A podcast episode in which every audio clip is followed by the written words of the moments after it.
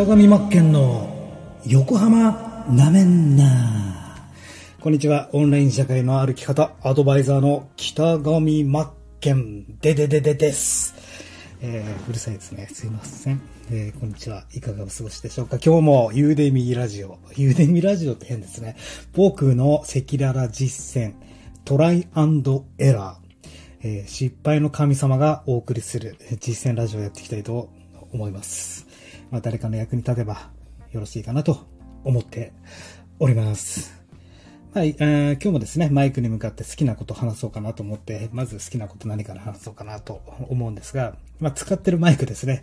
えー、マイクなんですけども、まあ、ユーデミで講師ややられるんでしたら、もう断然、断然ですよ、これ。100%。ダイナミックマイク。ダイナミック、ダイナミック型マイクを使う。絶対使った方がいいです。ちなみに、僕はですよ、コンデンサーマイクを使ってるんですね。まあ結構音楽とか好きで歌を歌ったりするのも好きなんで、まあコンデンサーマイクがですね、いいですか？これ、右側に1本あるんですね。ルあのルード、あロードっていうところの NT、NT1A。そしてこっちが左側、えー、ロードの、えー、NT5 だったかな。ちょっと、えー、そしてここに真ん中に、真ん中にですこれ。これは、えー、ダイナミックマイクで、えー、ゴッパチマイクっていう、もう定番マイクがあるんですけども、えー、これですね。えー、ライブとかでよく使われるゴッパチマイクって、これを使ってます。3本使ってるんですね。なぜこれ3本使ってるかというと、まあ臨場感を出すためですね。これイヤホンして聞いていただけるとわかると思うんですが、こういう感じでですね、右から左、左から右、右、右、右、左、右、左、右、左と、えー、こう、臨場感出せるっていうのがあって、まあ、受講生との距離を縮めたいなと考えて、まあ、普段今まで使ってきたマイクを組み合わせてですね、オーディオインターフェース UR44 っていうのを使ってるんですが、えー、スタインバーグの、えー、ここが4チャンネルあるんで、マイク3本つなぐことが可能だよと。ただし、ただしなんです。残念なお知らせがあります。えー、オンラインコースを作る際は、コンデンサーマイクは使わない方がいいです。なぜかというと、コンデンサーマイクって、すごく繊細なんですよ。この周りの音拾いまくるんですよね。なので、僕のお腹の音とか、あなんか、外での鳥のチュンチュンチュンチュンとか、全部上手に拾ってくれるんですね。えー、なので、もうダイナミックマイク。もう一択です。まあ、例えば初心者の方だったら、まあ、スノーボールですね。えー、スノーボールだったかな？ちょっと待ってくださいね。マイクで調べてみますね。もうリアルタイムでこう、配信していきますからね。マイク、スノーボール。これが、まあ、1万円ぐらいだと思うんですけど、スノーボールだ。これでいいと思います。スノー、そうですね。えー、スノーボール。で、あれ？すごい。3万円になってる。なんでだろう。え？だけど一方3773円なんですけど、相場大体1万円だったような気するんですけどね。ちょっと、あ、これかな ?7500 円か。えー、まあ、このぐらいの価格で買えるんですけども、最初はこれでいいと思いますよ。そして、ちゃんとユーデミをやって、収益が上がったらですよ。収益が上がっていったら、次に、えー、どうですね。いや、まあ、一気に、え手話の単一指向性のダイナミックマイク SM7B。これですね。これ、よく誰が使ってるかというと、石崎力也さんとか山田道尊さん、ね、が使ってますね。まあ、あの山田道尊さんの低い声というか、まあ、イケボじゃないですか。めちゃくちゃ。で、あの中低音出せるのってダイナミックマイクなんですね。でも脳天に響く。で、多分これからって、あの、スマートスピーカーでしたっけ？とか、増えてくると思うんですよ。イヤホンで聞く人とか、あの、ワイヤレスイヤホンで聞く人とか。もそうなんですけども、やっぱりスピーカーとかで聞いた時でも、まあ iPhone とかでも、スマホで聞くと思うんですけど、講座。やはり、こう、低音、中低音、うん、って結構大事だなと思いますよ。脳天に響くというか、聞いてて、えー、記憶に残りやすい。で、このマイク、まあ、値段はですね、今、相場で5万2千円ですが、買う価値はあると思います。なので最初はちゃんとこう、スノーボールを使って、えー、それで、コースを出して収益が上がっていったらその収益の利益でちゃんとこのマイクに、えー、行ったらいいんじゃないかなと。まあ、ダントツ一番でしょうね、このマイクが。で、僕はあえてこのコッパチマイク、えー、前から持ってたマイクなんで、こうこれを調整して、お、お、お、お、と、あの、コンプリートっていうのをかけたりとかして、微調整して、えー、低音を出せるようにしてるんですよ。で、これが低音、あの、ダイナミックマイクの3本ある一番中にあるマイクを切ると、普通にこういう風に少し軽くなるんですね。で、最初の頃ってこの軽く、軽い感じでやってたんですけども、えダイナミックマイクをかませることによって、こう、お、お、おと少し低音が低くなるよと。ただし、えこれをやったところで、えあの、山田道尊さんのあの、中低音の低い音にはたどり着きません。なので、最初からマイク買った方がいいと思います。僕がやりたいのはちゃんと収益上がったらですね、まあ、まあ、収益上がらなくても買おうと思えば買えるんですけども、ちゃんと僕はちゃんと収益でどんどんどんどん事業を増やしていきたいというか、買っていきたいと思ってるんで、えー、この SM7B のマイク2本使いたいなと思って、なんとか ASMR 収録したいんですよね。やっぱり受講生との距離感、立体感を出したいなと思って。まあいろいろ試してみたいと思うんですが、マイクに投資するとお金いくらあっても足りなくなるんで気をつけた方がいいと思います。ちなみに僕のマイクは、えっ、ー、と、右側が3万7千で左側が2万、今いくらなんだろう。まあ5、6万で、この真ん中のマイクが1万円ぐらいなんで、まあ、そこまでかける必要ないんですよ。うん。結局は講座内容です。はい。ちゃんと良い、いい情報を出せるかどうかで。ですよって話で。で、えー、今日の話はここまでじゃなくてですね、えー、今日お伝えしたいことは、えー、まあ、実践としてですね、今まで僕が感じたこと、え僕はユーデミに無料と有料コースを出して、とりあえず目標1000人っていうのを目指してます。受講生様1000人を目指すために、戦略的に、えー、コース展開を考えて、まあ、勉強させていただいて進めてるんですが、まあ、無料コースは確実にやった方がいいと思うんですよ。ただ、2時間で収めなければいけないって結構大変なんですよね。僕もそうなんですけど、コース作るときにどうしても3時間とか4時間とか余裕で超えちゃうんですけども、ユーデミーをやはり集客として使っていく。で、僕の目的も、ユーデミーでお金を稼いで生計を立てるっていうのが目的ではなくて、その先にある自分のオンライン授業、オンラインコース、オンラインスクールですね。そこに集客していきたいんですね。で、考えた時にプラットフォームのユーデミーも使った方が絶対いいと。最初から自分で集客するのって本当に集客って一番難しいって感じてるし、集客こそ本当お金かかる。難しい。もうプロじゃないとっていうぐらい難しいんで、今の時代、プラットフォーム、を使って集客はマストですんで、まあ、ユーデミは集客をするために、そしてお客様をリサーチする、お客様を知るためにあるんだよって理解した、えー、コース展開していくと楽しいかなと思いますよ。まあ、人それぞれだと思いますけどね、ユーデミ講師で生計立ててやっていきたいっていうんであれば、えー、そのようにやっていったらいいと思いますし、僕の場合はその先に目的があるんで、集客目的でちゃんと無料コースを出して、そして有料コースに切り替えていくって流れでやってます。まあ、やり方は人それぞれあると思うんですけども、僕が今現時点でやってるっていうことは、最初にできるだけ無料コース出して、まあ、割合的には2、3個無料コース出したら1個は有料にするって感じで、そのコースによって3時間とか超えてしまうものがあるんで、で、無料コースで出したものが、そこに受講生が100人集まったら、えー、有料に切り替えるっていう流れでやってますね、どんどん。で、えー、そうですね、1000人超えてからは、もっと40分とか、30, まあ、30分以上ユーデミでは最低、えー、コース出さなきゃいけないんで、40分、1時間以内のもので、うん、なんか、えー、需要があるものというか、うん、知識的な感じ、ノウハウというよりは知識系のものを展開して、そこから集客していけたらいいかなとは考えております。まあ、まだやってないんで何とも言えませんが、今のところはまず無料で、えー、出してから有料に切り替えるっていうスタンスでやってますね。で、えー、受講生を知るっていう今日のお話なんですけども、えっ、ー、と、大きくやってみて気づいたのが、えー、まあ、無料でコース出しますよね。そして、有料でコース出すと。で、受講生が受講達成率っていうのが一人一人見れるんですね。で、やはり、無料だと、ね、あ、無料だからいいやっていう方が多いのか知らないですが、あまり達成率100%っていないんですよ。よっぽどの人じゃない限り。大体ほとんどの人が、とりあえず登録だけしとくよとか、そういった感じで、あ、なるほど、こういう属性なんだなっていうのが見えてきたと。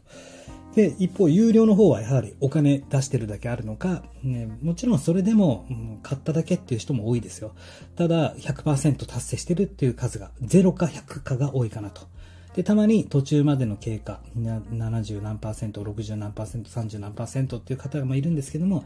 やはりそういった方は事情にもよるだろうし、まあ、途中で僕のコンテンツ飽きられたかと。いうふうに数字からいろいろ施策が見えてくると飽きられないようなコンテンツを作っていかなきゃいけないなとで、その中で僕は意識して見てるっていうのは、その有料コース、自分の有料コースを買ってくれた方の、えー、じゃあ100%到達してる人の受講生を見ていくんですね。で、その受講生が普段どういった他のユーデミーのコースを有料で買ってるか。で、えー、お気に入り入れてるか。で、無料コースどういったものを受けてるかとか。そういったのを見ることによって、その人が求めてる、えー、必要としている情報っていうのが見えてくるんですね。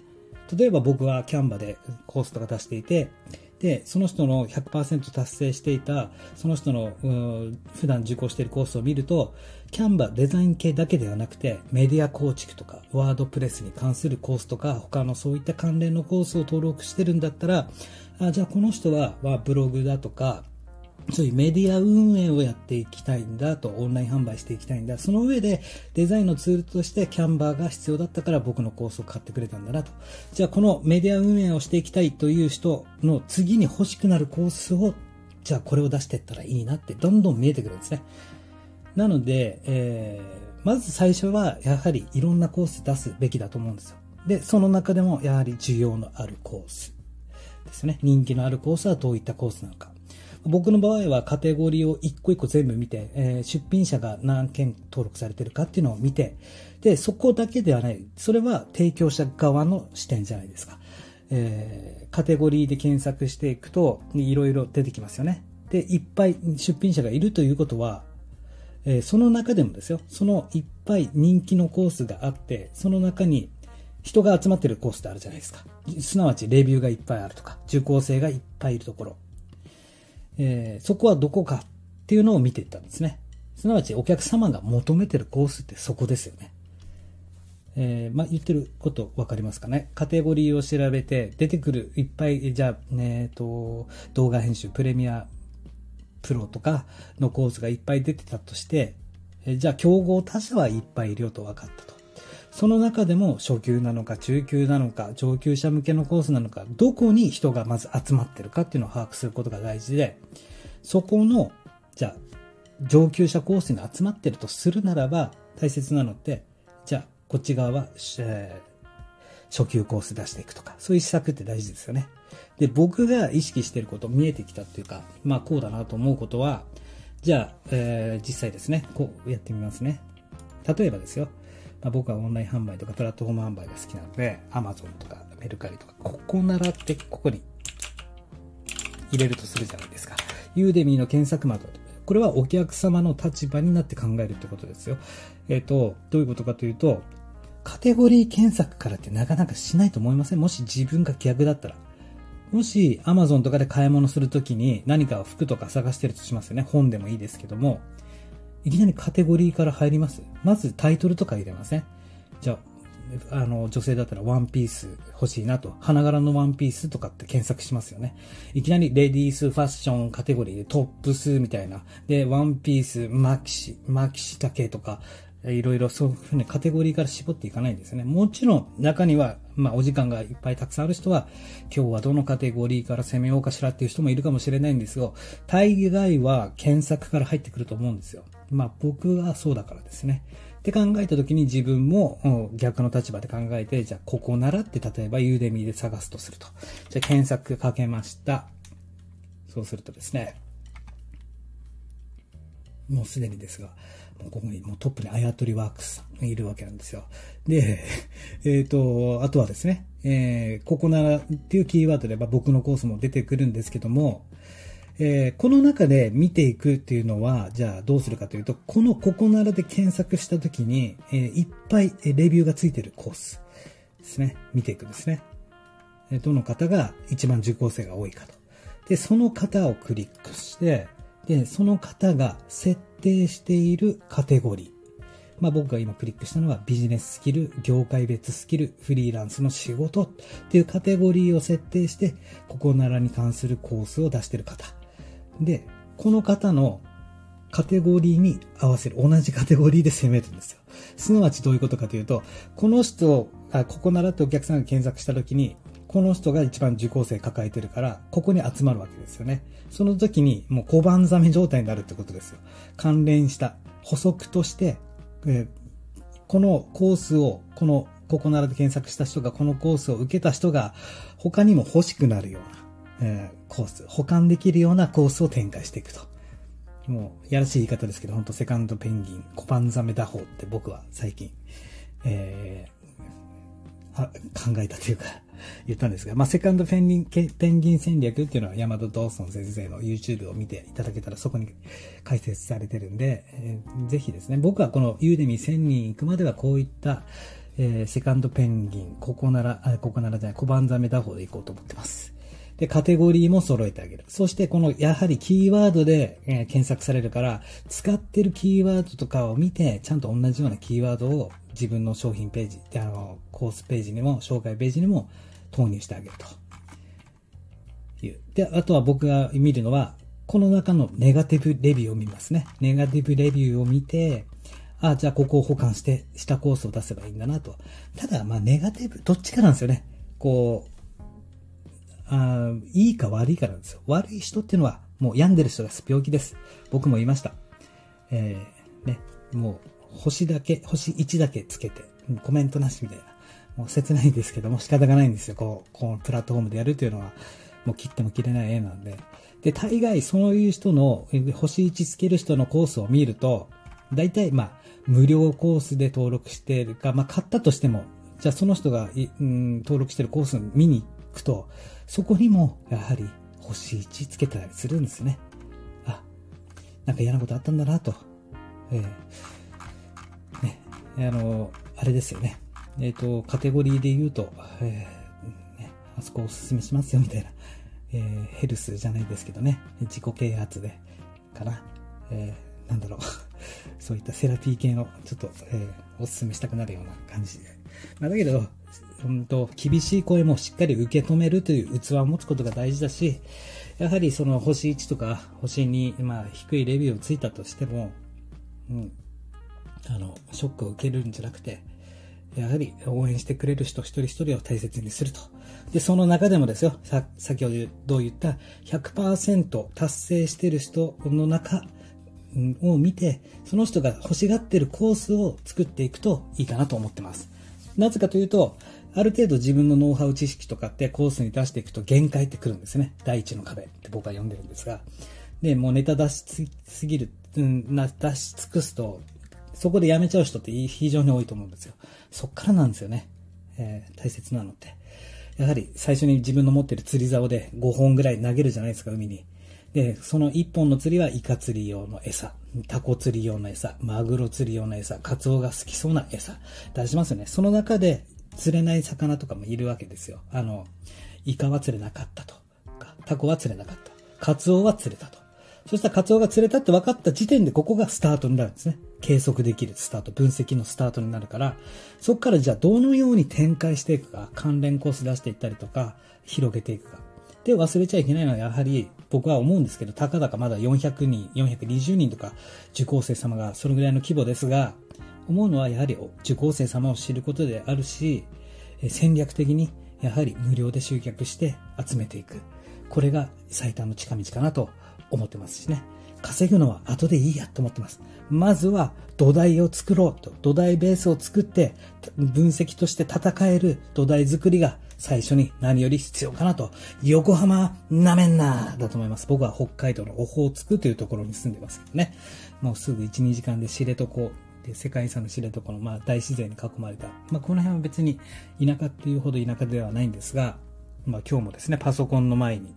えー、もうどこにも行かず引きこもりで朝から晩までやってます。まあ、僕の場合は午前中に一気に作業していくって感じで、今日はこれからまた今、えー、ウェブで企業ブランディング1年生のためのロゴ制作、キャンバで制作みたいな、キャンバの関連コースを今作っていて、それを収録しているって感じですね。えー、今日も気張っていきましょう。ね。一人じゃないよっていうことですね。僕はそう信じてます。よかったら諦めないで最後まで頑張っていきましょう。僕は1000人目指していきます。ということで、聞いていただきありがとうございます。北上真剣でした。宮迫です。